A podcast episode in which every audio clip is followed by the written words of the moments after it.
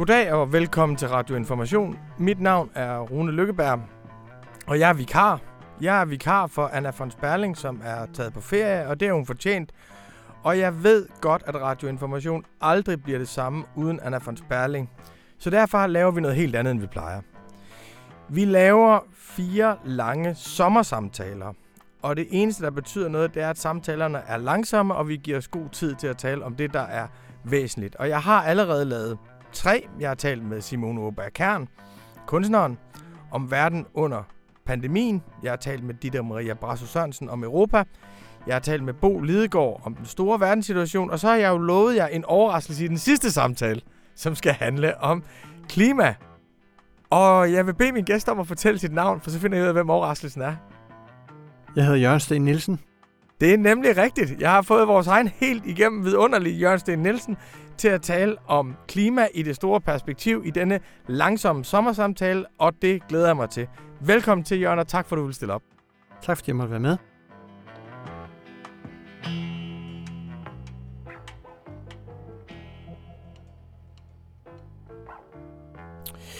Jørgen, jeg vil gerne starte tilbage i efteråret 2018. Der kom der jo en virkelig dramatisk IPCC-rapport, som ligesom satte øh, dagsordenen på ny for hele klimadiskussionen. Den har jo været der lang tid, men der er sådan nogle milepæle, og det der er en af dem.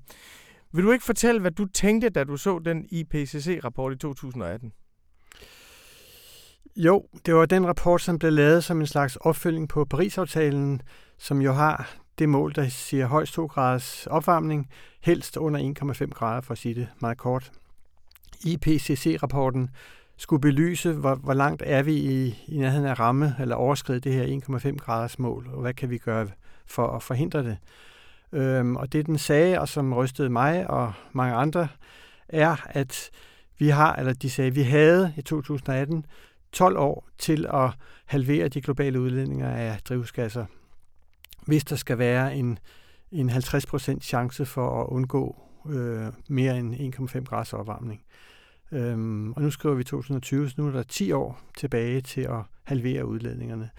Og det var jo et chok, fordi vi var i en situation, hvor udledningerne steg, som de altid er steget, men at vi så skulle præstere en, en kurve, som har været stejl stigende i så langt tilbage, vi kan mindes, og endnu længere, til en kurve, som pludselig falder dramatisk og halveres på bare 10 år. Det, det var en, en, en hård nyser for, for rigtig mange, og for mig også. Så selve diagnosen, altså tidsperspektivet, for der er jo et element af pædagogik i det, at her bliver der sat et meget stort udråbstegn i landskabet, så folk vågner op. Men selve diagnosen var du også overrasket over? Jeg var overrasket over, at det her meget, meget forsigtige, ofte konservative forum af videnskabsmænd fra hele verden, videnskabsmænd og kvinder, øh, talte så klart sprog om, hvor meget det haster. Ikke? De plejer sådan at være ret afdæmpet i deres sprogbrug. Og her var der bare ikke noget filter på. Vi har 12 år, altså det var virkelig alarmerende, og det blev hørt, øh, især den unge generation, som om 12 år er det slut, og det er jo ikke tilfældet. Det er ikke sådan, at vi falder om, øh, hvis vi passerer 1,5 grader. Men det er udtryk for, at, at gradvist så bliver omkostningerne for, for mennesker, for naturen, for vores økonomi værre og værre. Ikke? Det går mere og mere ondt, jo længere op vi kommer. Og så er der det der perspektiv, de også betoner, at på et tidspunkt så starter de her tipping points, altså hvor sådan feedback-processer i klimaet begynder at, at køre stærkt og løbe løbsk, så vi ikke længere kan bremse det, der er i gang. Ikke? Men det, for det, jeg godt kunne tænke mig i vores samtale her, Jørgen, det er at sige, hvis der nu bliver blevet sat en 12-års en 12-årsplan for kloden, eller der, vi fik en opgave, ting vi skulle løse inden for 12 år, så kunne jeg godt tænke mig at sige, hvor står vi efter to år, og hvordan ser perspektivet ud for, for den næste periode? Det er det, jeg gerne ville have ja. ud af samtalen her med dig. Hvordan var reaktionen så på det, den her meget, meget voldsomme udmelding? Hvordan, hvordan synes du, verden reagerede på det? Den reagerede, øh, altså, hvad skal vi sige, i en vis forstand op, opløftende fordi for, for, øh, budskabet gik klart igennem, og det blev sådan i talesat som forstået og som meget alvorligt af, af verdens ledere. Øhm, og det, der jo hjalp til forståelsen, det var, at, at kort forinden, så var de unge for alvor begyndt at gå på gaden, øh, inspireret af Greta Thunberg, som startede sine aktioner i august samme år. Så vi var ligesom et sted, hvor vi havde oplevet en varm sommer, et begyndende grønt ungdomsoprør, og så kom klimapanelet det gjorde til sammen, at verden reagerede altså, øh, meget øh, tydeligt på, på, på det her budskab. Hvordan ser du nu to år efter den mobilisering, der fandt sted?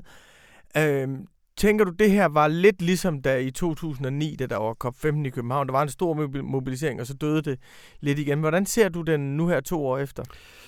Nej, det er ikke det samme, vi ser gentage sig. Øhm, jeg synes, man må sige, at indtil øh, februar-marts i år, der var vi i en, sådan en, en stigende kurve, hvad engagement og hvad konkret handling angår globalt og i civilsamfundet i erhvervslivet. Så blev vi jo ramt af, af guderne øh, af den her virus, som, som ingen havde kunne forudse, men som typisk er noget, som når som helst kan slå, vores, slå historien ud af kurs som jo har gjort, at, at klimabevægelsen og at politikerne og til dels erhvervslivet har ligget underdrejet på den grønne dagsorden. Så, så vi oplevede ikke det, vi gjorde efter 2009, at hele klimabevægelsen gik i kollektiv depression over, at topmødet i København svigtede. Vi oplevede, at der kom en, en ond kraft udefra og, og lammede hele økonomien. Ikke? Øhm, og alle har siddet ligesom og, og gemt sig øh, i isolation og i venten på, at vi kan komme tilbage på banen. Der er ligesom to øh, læsninger af, af coronakrisen, hvad den gjorde i forhold til den grønne omstilling. Den ene læsning er den håbefulde, som, som er, at den viste, hvor meget vi er klar til at omstille os, og hvor stort et fællesskab der faktisk er. Hvordan vi er klar til at gøre os fri af de destruktive afhængigheder, vi har. Så på den måde er, er corona ligesom øhm, et håbefuldt moment. Den viste over for hinanden, at vi kan være solidariske, også med nogen, som vi ikke er direkte berøring med. Den anden udlægning af, af, af corona, den er, at ja, her havde vi muligheden for at lave noget om, men så snart vi kunne vende tilbage til normaliteten, så styrtede vi tilbage, og så var det det, det handlede om. Hvor står du hen på de to læsninger? Jamen, jeg tror, det er en dobbelthed, som, som, som øh, er hvad skal vi sige, menneskeheden iboende, som, som vi finder i, i hver af os, men også i hvad skal vi sige, en splittelse i samfundet. Øh, der er lavet sådan nogle målinger for nylig, som spørger folk, hvad synes du er den vigtigste lære for dig af coronakrisen? Og, og det helt typiske svar, det er så noget med tid, nærvær, øh, det at være med sin familie, stillhed. Øh, så, så det er virkelig sat nogle refleksioner i gang om, at man kan leve på en anden måde, at der er andre værdier end, end bare det at have travlt og tjene penge. Samtidig tror jeg, at der er en strømning i dele af befolkningen, men måske lidt i os alle sammen, om at komme i gang igen. Altså ud og flyve, ud og tjene penge, ud og forbruge noget. Ikke? Øhm, og man kan godt forestille sig, at at øh, det her det bevæger sig hen i retning af en øget polarisering, hvor der er folk, der siger, nu har vi forstået, hvor grundlæggende vi må lave vores øh, økonomi om, både fordi vi har lært noget om os selv, hvad der er vigtigt for os, men også fordi vi har forstået noget om, hvor sårbar økonomien er, som vi kender den, over for dem, der siger, vi skal simpelthen have maskinen op og køre igen, fordi ellers så mister vi alt for meget. Og den splittelse bærer vi rundt med alle sammen, tror jeg, inde i os, men den kan også blive sådan tydeliggjort som en samfundsmæssig eller politisk splittelse. Øh, er det tydeligere i nogle lande end i andre? Der er jo ligesom en, øh, en position, der prøver at fagne dem begge to, som siger, ja, klimakrisen er den største udfordring i vores tid. Nu står vi så også med en akut coronakrise, og derfor må vi lave nogle genopretningspakker, som er virkelig grønne. Altså gribe ligesom momentet til at gennemføre den Green New Deal, vi har drømt om, og New Green Deal hedder det, mm. hed, hedder det andre steder, man faktisk kan sige, det her er ligesom det moment, Franklin D. Roosevelt pludselig fik med 2. verdenskrig, hvor han havde prøvet i 10 år at reformere det amerikanske samfund. Ser du nogen tegn til, at det sker, at genopretningen ligesom bliver starten på en grøn transformation? Altså, det er jo i hvert fald det, det rigtige svar, det kloge svar, og, og vi har chancen, fordi vi nu netop skal starte en motor igen, og kan, kan starte den på en anden måde. Og det er næsten ikke til at finde nogen, som ikke taler som, som, som det, du siger, altså som alle hylder og appellerer til og efterlyser en, en Green New Deal. Øhm, jeg er rigtig spændt på, hvor meget der leveres, fordi der er jo ikke leveret endnu. EU er i nogle kritiske forhandlinger øh, om, om, om det her, som fortsætter hen over efteråret. I USA kommer det til at spille en vis rolle i præsidentkampagnen, og herhjemme er vi på vej mod den her samlede øh, klimahandlingsplan, som også vil afspejle, hvor meget mener vores regering og vores politikere det her.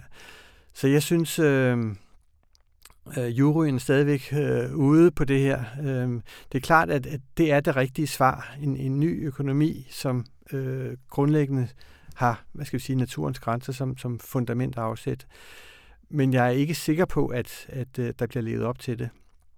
Og det handler om, igen handler det om den her splittelse, hvor jeg synes, vi, vi befinder os i to virkeligheder, hvor, hvor mange mennesker har indset, hvor dybe vanskeligheder den her økonomi har nu. Den har hjulpet os rigtig langt igennem vores historie, men nu er den ligesom, modellen er udtjent, vil mange sige. Den er simpelthen stødt på nogle grænser. Hvor der er en, en, en anden position, som er den realpolitiske, som siger, vi skal bare have maskinen til at køre igen, og så skal vi jo lappe lidt på den, så den bliver lidt grønnere. Og det, det er der, jeg sådan i sorte stunder kan være bekymret for, at vores regering i virkeligheden er. At, at den øh, primært vil have den kendte maskine tilbage på skinner, øh, gerne grønnere, men, men altså ikke noget med at ændre på grundlæggende drivkræfter, øh, ejerforhold, øh, BNP som primær øh, målsætning osv. Hvis man så siger, at coronakrisen kommer jo efter to år, men i hvert fald i mit liv, jeg er 46 år, helt enestående grøn mobilisering, og som går lige fra de unge skoleelever til, til dansk industri, til finansmarkederne, til BlackRock, til alle mulige forskellige, der anerkender det som en horisont og en udfordring. Der har jeg fornemmelsen af, at det, der er sket de sidste to år, det er nok det bedste, menneskeheden kan præstere. Altså på de to år efter IPCC, og der er ligesom to, igen op i min øh, hoved, der er der to stemmer, og den ene siger, hvor er det dog et fantastisk fremskridt, fælles problemformulering øh, fælles erkendelse. Men der er så en anden stemme, der siger til mig, og vi er ikke kommet længere end det. Mm. Altså, det her var det bedste, vi kunne. Der jubler jeg sådan, hvis jeg kun ser på menneskene. Ja. Hvis jeg så ser over på menneskene i forhold til naturen, tænker jeg, det her, det er det bedste, vi kan, og det er så utilstrækkeligt. Hvorfor en af de to stemmer har ret? Jamen, det, det, det mener jeg ikke, at, at man, man skal tage stilling til eller afgøre, om nogen af dem har ret. Altså, vi er i sådan en evig øh, øh, palaver om, om styrkepositioner her. Ikke? Der er ja. ikke nogen, øh, der vinder her. Det, det, det kan blive bedre eller værre. Øhm, og jeg synes, det, det er karakteristisk, at, at netop vi har oplevet et enormt opmuntrende grønt oprør ledet af ungdommen, og jeg tror, det kommer igen, øh, så snart vi kan bevæge os ud af hulerne. Øh, og der sker rigtig meget blandt øh, institutionelle investorer, som skifter fra sort til grønt. Øh, mange virksomheder sætter sig i spidsen for ambitiøse klimaplaner. Og, som du siger, det går for langsomt. Altså hvis du ser på, på tallene, det, det sidste budskab, vi har fået fra FN's meteorologiorganisation, øh, VM, WMO, siger, at de næste fem år, de kigger fem år frem, der må vi regne med, at vi hvert år får en temperatur, som er 1 grad over det før industrielle. Og det er det, vi skal holde op mod grænsen på de 1,5 grader.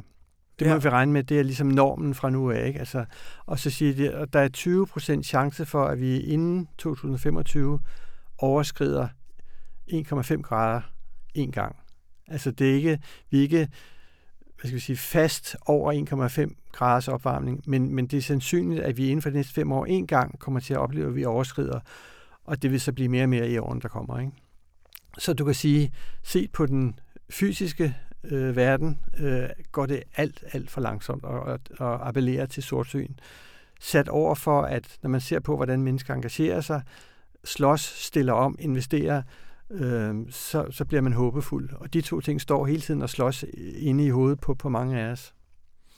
Jeg talte med øh, Bill McKibben, som du jo har talt med flere gange end, end mig, og som jo har også været i det her game i meget lang tid, og som jo, øh, det kan jeg oplyse vores lytter om, det var faktisk Bill McKibben, der introducerede Bernie Sanders første gang, han stillede op til, som, som præsidentkandidat, så han er både forankret i den demokratiske socialisme i USA, og har skrevet The End of Nature for over 30 år siden, som blev et referenceværk for, for hele, hele klimabevægelsen, kom i 1989. Og da jeg talte med ham, da jeg stillede ham det samme spørgsmål til, jeg synes, menneskene gør alt, hvad de kan, men naturen løber bare meget, meget hurtigere.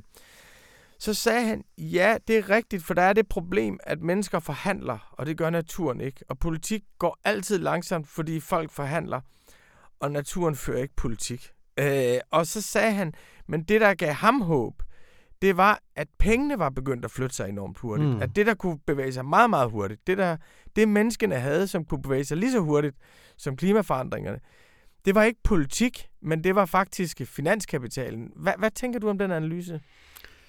Jeg tænker, at øh, Bill McKibben er amerikaner, jeg er dansker. øh, han har jo ret i, at der sker et, et, et, et markant og opløftende skift i, hvor øh, investorer sætter deres penge ind nu. Ikke? Mere og mere i grøn retning, og mindre og mindre til det sorte.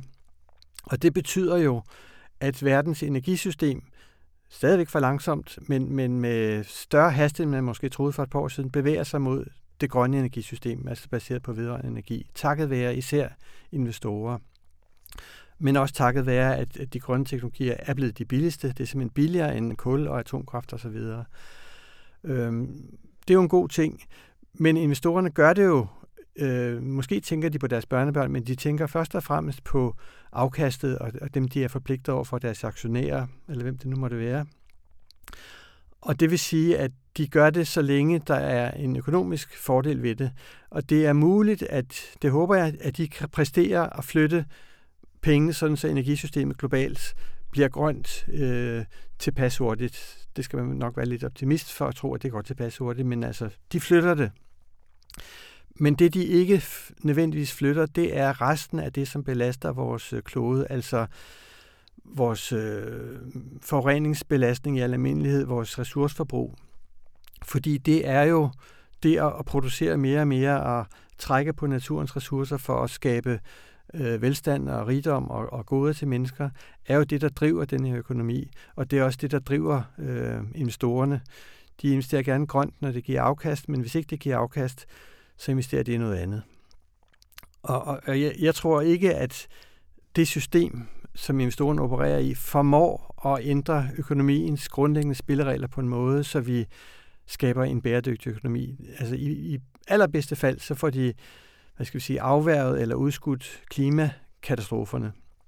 Men så er der presset på ressourcerne, på regnskovene, på havenes fiskebestand, på råstofferne osv., på drikkevandet, som jo er en øh, funktion af, hvor meget vores forbrug øh, vokser. Og det er jo det, det gør, fordi vi har en økonomi, som er indrettet til at skulle vokse.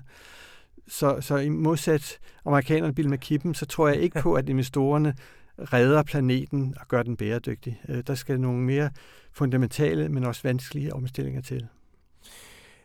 Hvis man så ser på det sådan rent øh, geopolitisk, så når vi, vi skal jo, og det tænker jeg, at vi skal hele tiden huske på, på avisen generelt, det er du god til, det er ikke alle der, at huske på, at vi er i den her tidshorisont, så alle, altså vores konflikt med Kina handler også om den her tidshorisont. Vores konflikt med USA handler også om den her, altså Europas konflikt med Trump, handler også om den her, her tidshorisont, fordi realiteten er vel, at hvis kineserne ikke er med på en samlet grøn omstilling, så kan de nærmest køre så kan de nærmest køres i sænk alene. Hvis amerikanerne ikke er med, kan de også nærmest køres i sænk alene. Hvad tænker du om hele det sådan stormagtsspil, der er om, i forhold til den grønne omstilling? Altså, vi, det jeg mener ja. er, vi har jo ikke råd til at være op og slås med kineserne i 20 år. Nej, det har nej. vi ikke tid til. Jamen altså, der må man så øh, altså gå tilbage til en position, som er lidt tættere på Bill McKibbens, og sige, at øh, vi kan få kineserne med som drivkraft, fordi de kan se nogle øh, altså praktiske økonomiske fordele i at stille om. Altså de ødelægger deres egen økonomi, hvis de bliver ved med at forurene atmosfæren og det vand, de er afhængige af, og det, det klima, de lever i. Øhm, og, og det er de jo dygtige til at forstå, og de er også dygtige til at tage effektive beslutninger, kan man sige. Ikke? Så igen er der det her skisma med, at øh, jeg, jeg er mere usikker på, hvad USA præsterer, og det handler også om, hvem der leder USA. Men jeg tror, Kina har en egen forståelse af, at det her kan ikke blive ved, fordi så smadrer vi det produktionsgrundlag, som er forudsætning for at løfte vores befolkning ud af fattigdom. Og bliver vi ikke ved med at løfte folk ud af fattigdom, så får vi social opstand i Kina. Men deres dilemma er jo, at øh, de samtidig er afhængige af vækstrater på indtil Præcis. nu mindst 6 procent. Øhm, de vil gerne stille om til noget grønt, men, men kan man stille så hurtigt og så, så fundamentalt om til grønt i en økonomi, som udvider sig med mindst 6 procent om året? Og hvis ikke den gør det, hvis øh, centralkomiteen siger, nu må vi altså kun vokse 3 procent eller 1 procent af hensyn til klima og miljø, hvad siger kineserne så? Øh, kommer, der så, kommer det så til oprør. Så, så Kina har, trods deres handlekraft og indsigt om det her, har de et enormt dilemma omkring, hvordan de får deres samfund til at fungere, både altså på en gang socialt bæredygtigt og miljømæssigt bæredygtigt. Men du er mere i tvivl om, om og alligevel er du mere i tvivl om amerikanerne? ja, altså for nærværende, fordi de har jo en, en, en præsident og et, et flertal i det ene, ene kammer, som ikke vil det her, og som øh, benægter, at, at der er et problem, ikke? og som ruller lovgivningen tilbage. Nu står vi snart over for et valg, hvor det kan være, der kommer til at blæse nye vinde, og vi ser jo et ret flot program fra, fra Biden, som, som vil noget helt andet. Så, så det har vi til gode at se, hvor det bærer hen. Ikke? Men når man ser på, hvad Greta Thunberg-bevægelsen og momentet efter IPCC-rapporten i 2018, synes du, det har givet tilstrækkeligt politisk aftryk? Altså, kan du se nok af den store mobilisering, der kom? Kan du se nok af det i EU-kommissionens budgetforslag, i øh, Joe Bidens forslag til, til, til grøn energi? Synes du, der er en, et hårdt nok grønt aftryk i det? Øh, jeg synes, at, at øh, der på en måde er så meget, som man kan håbe på, sådan som, som øh, politik fungerer. Ikke? Og jeg synes, det er for lidt. Og det er jo også det, som Greta Thunberg og mange med hende siger. Hun har jo sammen med nogle af sine unge venner skrevet en appel til EU-lederne, som har fået en fantastisk opbakning fra tunge klimaforskere, fra økonomer, fra øh, sig fra kulturlivet, fra filmstjerner, hvad ved jeg, som er meget, meget radikal. Altså tunge klimaforskere, nogle af de, de, de, de dygtigste, vi har, skriver under på Gretas formulering om, at vi kan ikke reparere det her system, vi må have et nyt system. Altså meget radikale budskaber, hvor det hun skriver, og som de skriver under på, er, at det giver jo ikke nogen mening at prøve at genstarte et system, som helt basalt ødelægger sit eget produktionsgrundlag for at få råd til at redde produktionsgrundlaget, altså naturen. Det, det er jo en absurditet at tro, at man nu skal genstarte et system, som ødelægger sit eget grundlag. Vi må have et nyt system, siger Greta Thunberg. Og det skriver alle de her mennesker, tusindvis af mennesker, og her er mange sådan tunge fagfolk under på. Ikke? Så, så de har den analyse, og jeg deler den, at det som EU-kommissionen, hvor, hvor godt det end ser ud i forhold til, hvad vi så for tre år siden, øhm, øh, at det ikke er nok, det er ikke radikalt nok. Øh, om vi så nogensinde formår den der radikale forandring, det er jeg øh, spændt på. og, og den der dialektik, som jo har været ekstremt interessant, og på mange måder også opmuntrende at følge mellem forskere og aktivister, Altså mellem de etablerede vidensinstitutioner og så de unge meget, meget utålmodige, øh, og, så, og så, så politikerne. Den har jo drevet rigtig meget i de senere år. Jeg har en bekymring for, hvor længe det kan blive ved med at gå så godt. Altså, hvornår de unges utålmodighed bliver, bliver for stor. Altså, hvor Greta Thunberg har jo indtil nu været meget opbyggelig. Mm. Hun har jo nærmest været de voksnes voksne. Sagt, ja. I lovede os jo. Hvad tænker du om det? Men det er jo rigtigt, at, at hvis ikke øh, de voksne eller systemet kan levere på de unges krav, øh, og berettigede og videnskabeligt underbyggede krav, jamen så vil formentlig en del af ungdommen øh, gøre noget radikalt. Det kan være en, en, en anden del af ungdommen resignere og vende ryggen til det hele og begynde at drage ud i skoven og, og blive prepper eller sådan noget. Men, men vi kan også frygte og forvente, at andre radikaliseres og gør noget, som vi oplevede før, som ikke er produktivt for omstillingen, altså bliver økoterrorister, eller hvad, hvad man nu skal kalde det, ikke? fordi de føler sig svigtet, de føler sig desperate. Men har jeg ikke ret i, at det ser vi faktisk stadig ikke nogen tendenser til? Altså små tendenser, men ikke meget. Nej, det gør vi ikke. Det gør vi ikke. Altså det seneste, det mest radikale, vi har set, det er det, der hedder Extinction Rebellion, som kom i kølvandet på Fridays for Future. Og som i øvrigt er en, en, en blanding af unge mennesker og, og modne mennesker. Det er ikke kun unge mennesker de siger jo, at civil ulydighed er nødvendig for at få systemet til at reagere. Ikke?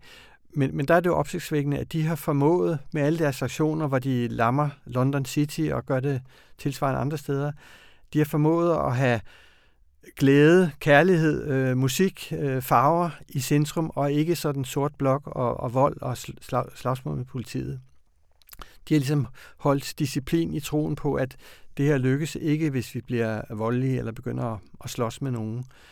Og man kan håbe på, at, at, at den forståelse er så rodfæstet, så den holder sig, men man kan også frygte, at nogen føler sig så svigtet, at de går andre veje, som, som kan undergrave alt det gode, der er i gang, fordi det afføder modreaktion. Når man så ser på også, hvad netop Extinction Rebellion og store virksomheder, altså jeg synes, der er blevet mobiliseret rigtig meget grønt i de sidste par år. Altså der er rigtig mange, hvor man tænkte, gud, er de også med på holdet nu, ikke? Altså børsen og information kæmper nærmest om at være dem, der går mest ind for, for en grøn skattereform. Jeg synes, der er mobiliseret rigtig meget. Men jeg har stadigvæk fornemmelsen af, at der skal meget, meget mere til. Tænker du, at der ligesom i vores, altså i vores fantasi, vores kulturliv, vores forståelse af naturen, at der skal mobiliseres endnu flere ressourcer hos os? Kan, kan du forstå, hvad jeg mener? Ja, øhm, og det er jo sådan en blanding af, hvad der skal mobiliseres på sådan institutionelle niveauer og kollektive niveauer, og hvad der skal mobiliseres ind i den enkelte.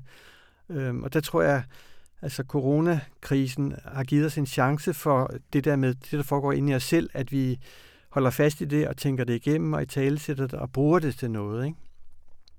Øhm, hvor, hvor det var vigtigt, at vi, altså vi har desværre en tilbøjelighed til hurtigt at, at glemme og til at vende os til tingene, som de er lige om lidt. Nu har vi vendt os til at, at være isoleret og ikke give hånd, og i nogle lande har de vendt sig til, til øh, de her ansigtsmasker.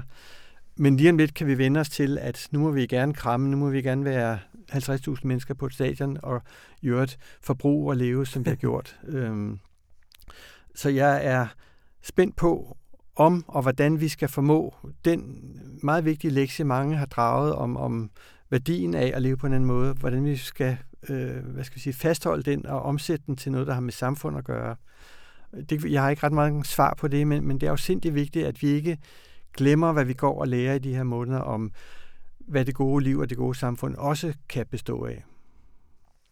Jeg tænker tit i forhold til de her... Øh, altså på den ene side tænker jeg, at omstillingen skal være meget større, meget bredere. Altså folk skal netop have en anden forståelse af, hvad det gode liv er. Have en anden fred med deres omgivelser. Have en anden forståelse af den kontekst, man selv hører hjemme i. Altså det virkelig er en total omlægning. Og hvis man tænker det som noget frit og inspirerende, så er det faktisk også en dejlig... Altså det er også en mm. opbyggelig proces. Der er meget vundet ved den. Det er ikke bare det der byrdefulde. Men jeg har også altid dilemmaet, når jeg sådan diskuterer med mig selv. Det er, altså, jo større omlægningen bliver, jo færre mennesker finder den umiddelbart attraktiv. Altså, øh, hvor, hvor, hvad, hvad tænker du om det dilemma? Jeg tænker, at det er enormt vigtigt, at, at øh, hvad skal vi sige, det, det rækker langt ud over informationsgrænser, altså at, at det bliver et, øh, øh, et, et folkeligt projekt at ændre vores øh, samfund og vores økonomi. Og det, jeg har i tankerne, det er, at vi nu er på vej til, blandt andet på, på denne lille avis foranledning, at få et borgerting, som skal inddrage et antal borgere til at diskutere, hvad skal en dansk grøn omstilling og en klimahandlingsplan bestå i. Det kommer desværre på grund af corona lidt sent, øh, men, men, men det kommer det her borgerting med 99 medlemmer. Øh, og det er godt, og vi har efterlyst det, og Dan Jørgensen-regeringen giver os danskere det der borgerting.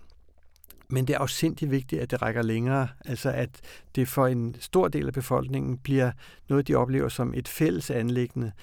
Altså, det burde jo være et projekt, som, som kan sammenlignes med skabelsen af velfærdsstaten, som, som blev for en meget stor del af befolkningen projektet. Det, der øh, var vores kollektive identitet at skabe et velfærdssamfund. Nu bør den kollektive identitet handle om at skabe et, et bæredygtigt, grønt øh, velfærdssamfund.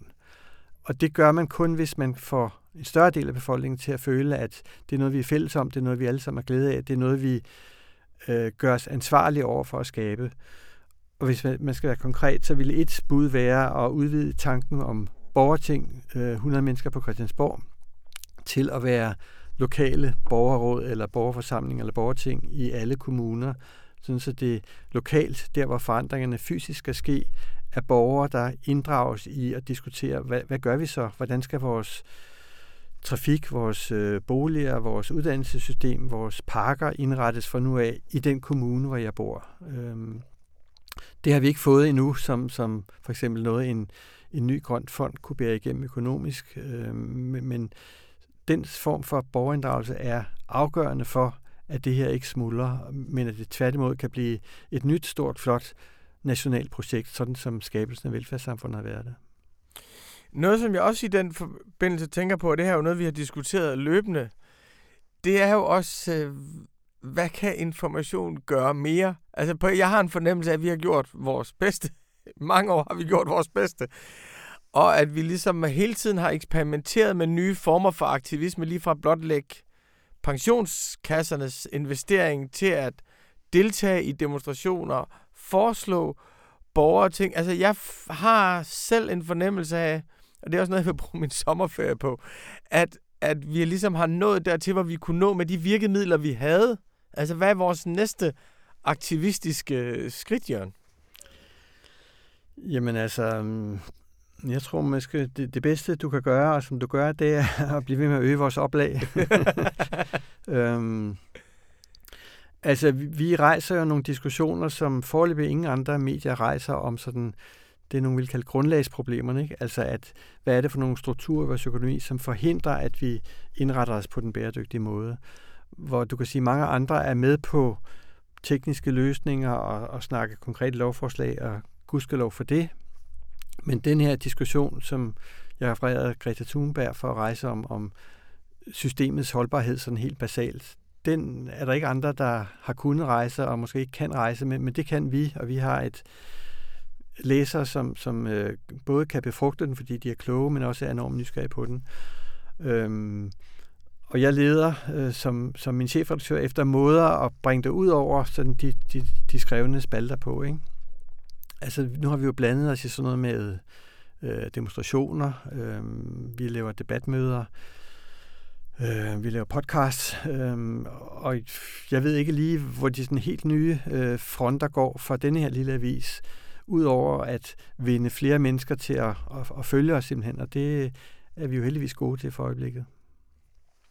Jeg kunne godt tænke mig at spørge en, i en lidt anden retning nu, Jørgen, fordi noget, som jeg har tænkt en del over, det gør man også, når man har børn, det er, at nu har, det her, nu har den her klimatrussel jo, den er blevet mere og mere påtrængende over de sidste årtier. Øh, og og hvordan, har, hvordan har det egentlig hvordan har det påvirket os? Du har jo kunne se det udefra. Mm. Hvordan har det påvirket vores forestilling om verden og om vores plads i, i verden? Jeg tænker, at det går så langsomt, så man næsten ikke kan mærke det. Mm. Men jeg tænker tit over, hvordan det har egentlig præget vores kulturelle forestillinger om verden. Ja. Altså jeg tror, vi, vi, øh, vi er udfordret af det, som nogen meget spændende har kaldt shifting, øh, shifting baseline syndrome. Ja. Som er det der med, at vi hele tiden ændrer øh, basislinje, eller, eller hvad skal vi sige, øh, billedet af den verden, vi lever i. Og det, det er et udtryk, som åbenbart kommer fra den økologiske videnskab, sådan fra fiskeribiologerne, som, som på et tidspunkt talte om det her med, at hvis du har en generation af fiskere og har en fiskebestand på 100% så fisker de lidt rigeligt på den og bringer den måske ned på 90 så går de på pension, og så kommer deres sønner og overtager båden og fisker videre. Og de starter med 90% af fiskebestanden som normaliteten, og så fisker de yderligere 90% væk. Så kommer deres børn og, og modtager en normalitet, som siger, at der er 80% tilbage af fiskene i verdenshavene uden at de kan se det som, som et problem, fordi det er jo det, der er. Det er jo det, de starter med.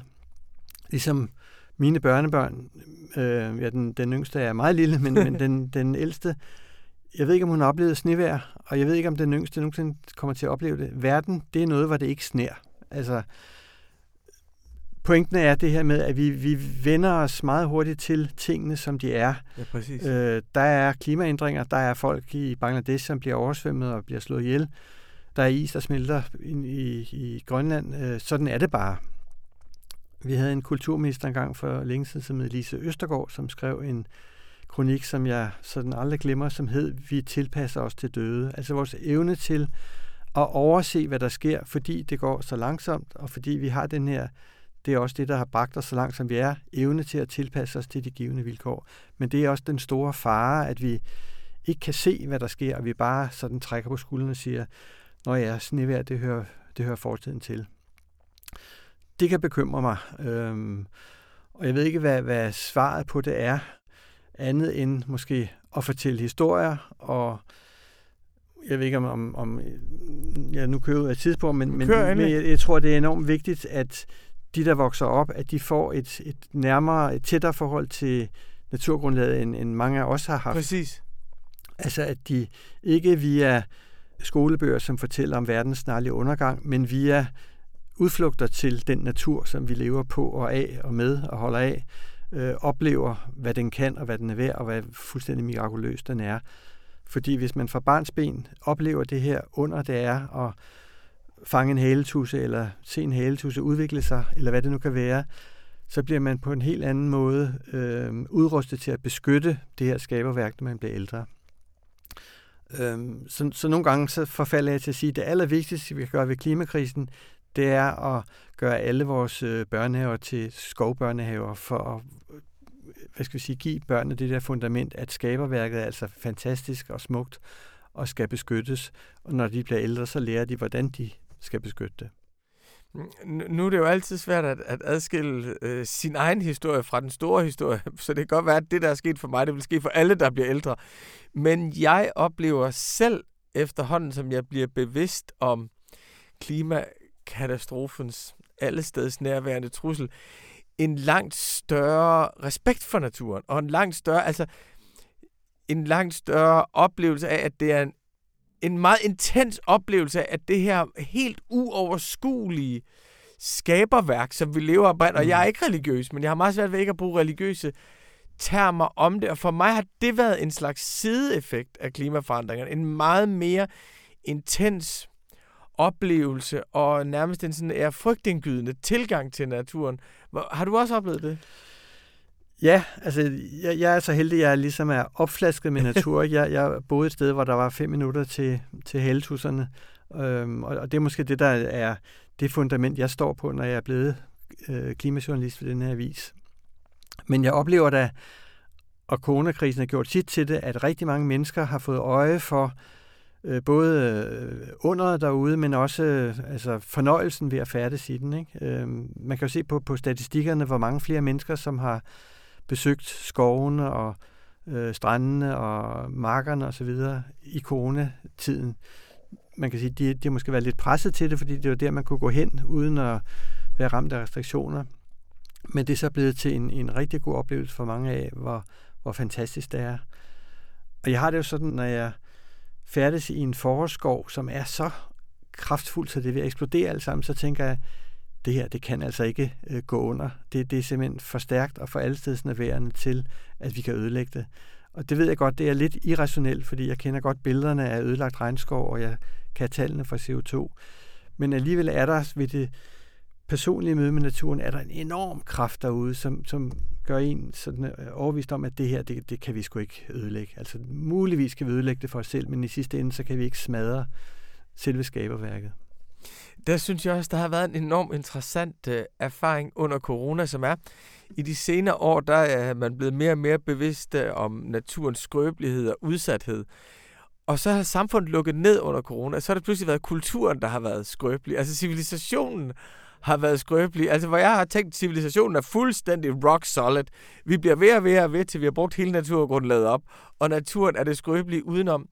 Men så lukkede samfundet ned, og folk blev hjemme, og man tænkte, ja, det bliver forår igen, som det plejer. Den melder sig bare fuldstændigt ubehørligt. Ja.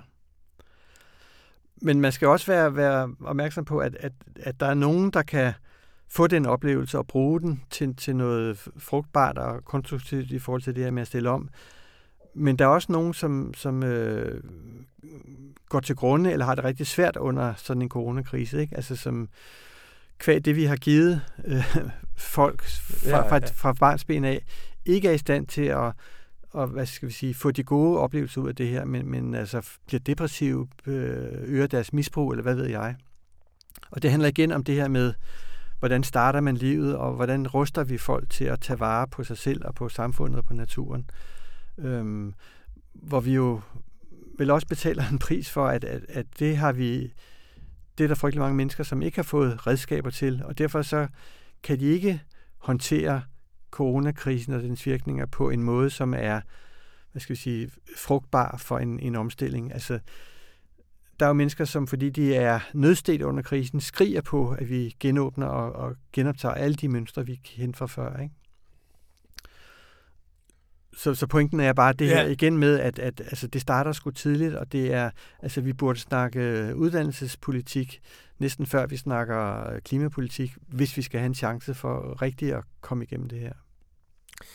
Jeg tænker noget andet, som jeg tror også klimakrisen, den, det må den simpelthen have gjort ved os. Det er, at vi ikke blevet mere bevidst om de forpligtende sammenhænge, vi indgår i med folk helt andre steder i verden. Altså, det at der sad en mand i 2009 og fortalte om Tuvalu, mm. altså, at, at, og det at vi det at vi ser oversvømmelser i, i Bangladesh, det at vi ser skovbrænde i Kalifornien, det at vi ser brænde i, i Australien, har klimakrisen ikke også givet os en eller anden, en eller anden form for minimal verdensborgerlig solidaritet? Jo, øhm, og nej. Altså jo, det, det har den. Øhm, og hver gang vi får en af de store dramaer, som øh, skovbranden i Australien, er vi jo alle sammen, næsten alle sammen, på den dagsorden med, med bekymring og med både med, hvad skal vi sige, øh, øh, at vi er bekymrede for de stakkels mennesker, som er ramt, men vi er også bekymrede for vores planet, fordi det er et symptom på, hvad vi gør. Ikke? Men, men samtidig ser du jo politiske tendenser til i den grad at være sig selv nok og lukke sig om sig selv og lukke grænserne. Altså både når det handler om indvandring og sådan noget, men også når det handler om i USA at, at lukke et, en nation af for omverdenen og, og gøre sig selv stærk og, og skide på resten. Ikke? Så igen har du den her parallelle proces, at der er en erkendelse af, den her klode er lille, og vi er i skæbnesfællesskab med, med dem i Bangladesh, Australien og i Grønland, parallelt med, at der er så stærk øh, national chauvinisme og selvtilstrækkelighed og angst for det fremmede som nogensinde. Øh, så, så jeg tror, jeg prøver at sige, at der er en polarisering. Ja, ja, ja. Der, der er ikke en strøm i en retning, der er en polarisering, som, som øh, er spændende at følge, og, og, altså, hvor man bliver nervøs. Ikke? Men tror du ikke, at øh, hvis, man, hvis man ser på de unge, der vokser op nu, altså de børn, der, dine børnebørn, der mm. bliver født nu, at de vil i højere grad vokse op i en verden, hvor de ved, at de deler livsvilkår med nogen helt andre steder i verden på grund af klimakrisen? Jo, det, det er jeg sikker på, at de gør. ikke. Øhm, takket være klimakrisen, men i øvrigt takket være, altså vi er så tæt forbundne via alverdens netværk, så vi, vi lærer hinanden at kende, og vi forstår hinanden, og vi får billeder af hinandens livssituation, så det, det er jeg ikke i tvivl om. Men, men de samme strukturer, som bærer den der øh, læren hinanden at kende, de bærer jo også alt muligt andet, som, som påvirker vores unge mennesker, ikke? Ja. Og, og altså unge mennesker har en for mig ufattelig og, og ja, netop ufattelig, jeg forstår det ikke, evne til at kombinere det bedste med det værste, uden at gå i spåner af det. Ikke? altså at være enormt øh, klimabevidste, omsorgsfulde for planeten, og samtidig være storforbrugere af det moderne samfund, sådan både materielle og, og digitale øh, tjenester og ydelser. Men jeg tror også i forhold til det, du sagde med, som, med det der med shifting baseline, ja. vi, vi skal lige på et eller andet tidspunkt have fundet ud af en dansk oversættelse af det, ikke? Ja. Altså, jeg tror også, at dengang jeg voksede op, der var der ikke rigtig nogen historie før 2. verdenskrig. Altså, alt var fremskridt. Alt var simpelthen... Jeg voksede op i født i 74. Fremskridt på fremskridt på fremskridt. Og virkelig mm. sådan... Altså, det var nærmest som om Danmark var et pisse ligegyldigt bundeland fra, øh, før, fra før 1. verdenskrig og, og resten af, af historien. Vi var ligeglade med, med gamle dage. Det var, mm. vi, det, det var vi virkelig. Og sådan historiefaget fyldte jo ikke en skid. Altså, man lavede der har jeg selv en fornemmelse af, ikke kun på grund af klima, men også på grund af klima, at vi faktisk knytter an til historien på en anden måde, end vi gør tidligere. En større, som modvirker det der shifting baseline lidt mm. faktisk. At vi, hvordan var verden før i tiden? Hvad, hvad, hvad tænker du om det? Jamen, det synes jeg er et interessant synspunkt. Øhm, det har jeg ikke tænkt over, og, jeg, og heller ikke registreret. Altså, uden at skulle ligesom, øh, sige, om, om det så gør en mere eller mindre optimistisk, så, så vil jeg sige, at jeg, jeg lægger mere mærke til, hvordan det, at tiden løber hurtigere og hurtigere i kraft af mange ting, i kraft af, at teknologien skifter hurtigere og hurtigere, gør, at, at øh, mange unge mennesker, som jeg oplever det, jeg kan, det kan ja. tage fejl, har en, en kortere bagudrettet tidshorisont end, end øh, måske min generation. Øh, altså teknologier, som kom ind, øh, da jeg var ung, er jo forsvundet for så længe siden, så de unge selv kender ordene mere. Ikke? Ja, ja, ja. En teleprinter, altså det ved jo ikke, hvad er. De har aldrig hørt om det. øhm, så, så jeg har måske den, den modsatte opfattelse, at, at accelerationen i teknologisk udvikling og det, der følger med, gør, at man simpelthen kan rumme øh, og tænke så langt tilbage. Jeg, jeg, jeg kan sagtens tage fejl, men, men, det er sådan, hvad jeg har gået og tænkt om, om det.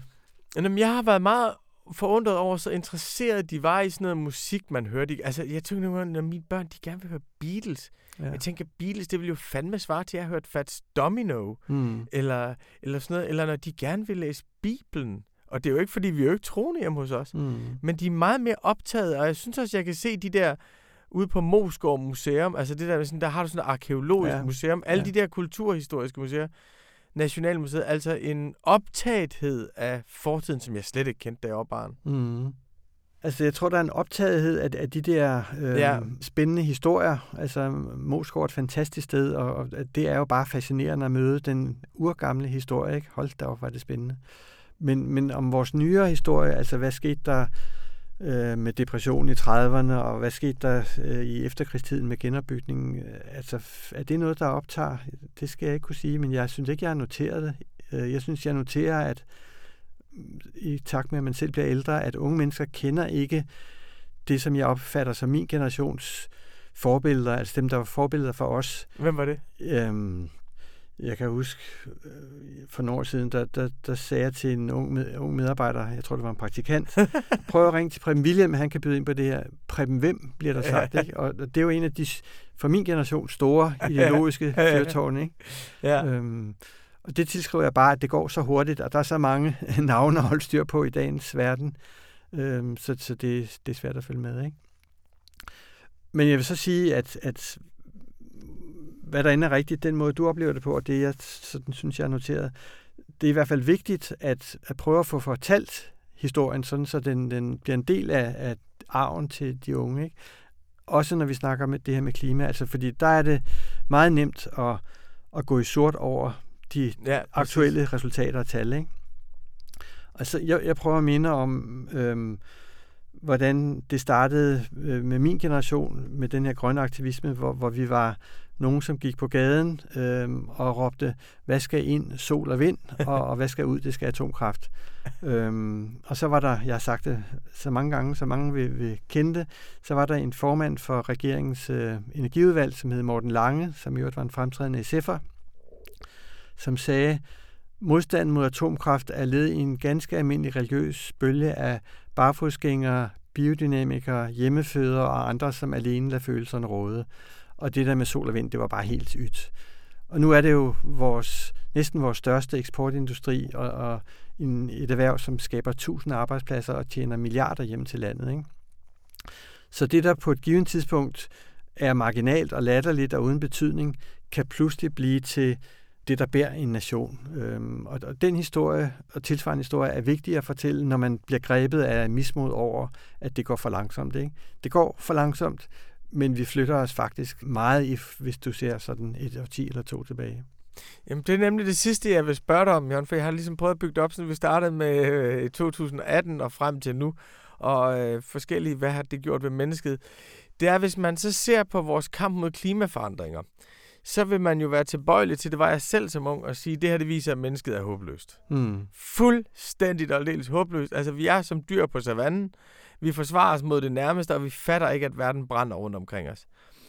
Så efterhånden bliver jeg mere og mere faktisk imponeret over de horisonter, altså den horisont af solidaritet, der kan være med kommende generationer, den mm. vilje til omstilling og den opfindsomhed. Og jeg synes, det der, som der er med de unge øh, Fridays for Future demonstranter, at de både er ekstremt utålmodige, men også ekstremt tillidsfulde overfor. Hvad, hvad, hvad, nu, nu får du et stort spørgsmål, men det skal du også have en gang imellem. Hvad synes du, at klimakampen har lært dig om mennesket? At, at vi har øh, uanede ressourcer, og at, at under de rette omstændigheder, så kan vi vække dem til liv og bruge dem til noget. Ikke? Altså, jeg er enormt opmuntret af i første omgang de unge klimaaktivister og deres oprør og deres øh, selvbevidsthed. Altså, det slog mig... Øh, ved den sidste store demonstration, hvor, hvor vi var med som arrangør, hvor, hvad skal vi sige, stålsatte og selvsikre de er i deres, nu vil vi kraftede med at have lavet det her om. Altså, og det tror jeg er noget nyt Jeg ved ikke rigtig, hvad det kommer af, om det kommer af nødvendighed af krisens alvor, eller det kommer af noget andet. Men, men de er bare så både dygtige på, på det faglige, og så stålsatte på, at det er os, der bestemmer, for det er os, der skal arve, så det her skal bare laves om. Altså det har virkelig slået mig og opmuntret mig. Og det, der så i næste runde opmuntrede mig, det var, at det smitter jo. Altså nu har vi bedsteforældre for Klimaaktion, som er nogle pragtfulde, modne mennesker, øh, for ikke at sige gamle mennesker, som aktionerer på alverdens måder med musik, med demonstrationer, med at skrive, med at lave møder, øh, som virkelig er engageret, fordi de tænker på deres børnebørn. Så har vi sådan en lille gruppe i midten, som stadigvæk er dem, der holder julen i gang og skal gøre karriere og skal købe sommerhus, som, som der er et lille problem med. men, men, men de er jo hjulpet eller klemt fra begge sider, og det gør, at, at øh, altså hvis man ser på mennesker, så er det svært ikke at, at bevare håbet. Altså, så, så bliver man håbefuld, fordi der er fandme nogle ressourcer, nogle indsigter og nogle, hvad skal vi sige, en, en kærlighed til hinanden og til verden, som øh, ikke sådan er, er til at rydde af vejen, som kan en hel masse. Så er der nogle ansigtsløse strukturer, som bremser os alle sammen, og som forhindrer os i lige at gøre det, som vi ved er rigtigt. Og det er jo politik. Det er så der, kampen står. Hvordan gør vi alle de drømme, vi har, hvordan gør vi det til politik på en måde, som faktisk laver lovene om? Øh, og det er det svære, men, men øh, det er vejen, vi må gå, ud over det der med, at investorerne skal hjælpe os, og dem, der laver køkkenhaver, skal hjælpe os, og vi alle sammen skal gøre noget andet i hverdagen, så, så er det så, så lander det på de politiske rammebetingelser for, for vores samfund og vores økonomi. Og, og det er sådan den besværlige kamp. Men grund til, at jeg har håb om, at den kan føres, og ikke vindes fuldstændigt, det tror jeg aldrig, men altså, at vi kan bevæge os i den rigtige retning, det er, at, at mennesker viser sig at have så meget hjerte, så, så, så de ikke lader sig vælte om kul, eller går i sort og bliver egoister og destruktive og ondskabsfulde over for hinanden, øh, når det kommer til stykket. Det tror jeg også er inspirationen for klimabevægelsen er, hvis, for mig at se, hvis kampen mod klimaforandringerne kan fremkalde det højeste i mennesket. Ja. Altså hvis vi kan inspirere hinanden ved hinandens eksempel, så tror jeg på det. Jeg vil gerne sige tusind tak til dig, Jørgen. Tak, for, det måtte være overraskelse. ja, for at du kom og overraskede vores lyttere øh, med refleksioner og håb og be- begejstring og knaldhårde indsigter. Jeg vil gerne sige tak til jer lyttere, fordi I har været med gennem fire meget lange og særdeles langsomme sommersamtaler. Hvis man gerne vil fortsætte i den stemning her, og hvis man gerne vil vide mere om alt det, Jørgen og jeg har siddet og diskuteret, så skal man ikke fortvivle. Jeg har verdens enkleste løsning. Det er at gå ind på information.dk-prøv nu. Så kan I få information gratis i en måned. Jeg vil dog godt advare mod, at det kan være voldsomt vanedannende og meget svært at slippe af med igen. Så hvis man ikke er klar til virkelig at blive løftet og skabe et nyt forhold til noget vigtigt tilværelse, så skal man ikke gøre det. Men hvis man er klar til det, så er det information.dk-prøv nu. Og så vil jeg sige til dem, der er meget optaget af det med ungdommen og fremtiden, håb og forandring, der kan jeg anbefale, at man hører vores egen podcast med den 23-årige Sara Mering, som hedder Sara slutter fred med fremtiden. Hun bevæger sig omkring alt det hjørne, jeg har talt om i dag, men hun kommer nogle helt andre steder frem og hun kommer nogle helt andre steder hen. Og der håber jeg, at I gerne vil hen sammen med os. Tak for mig. Mit navn er Rune Løkkeberg.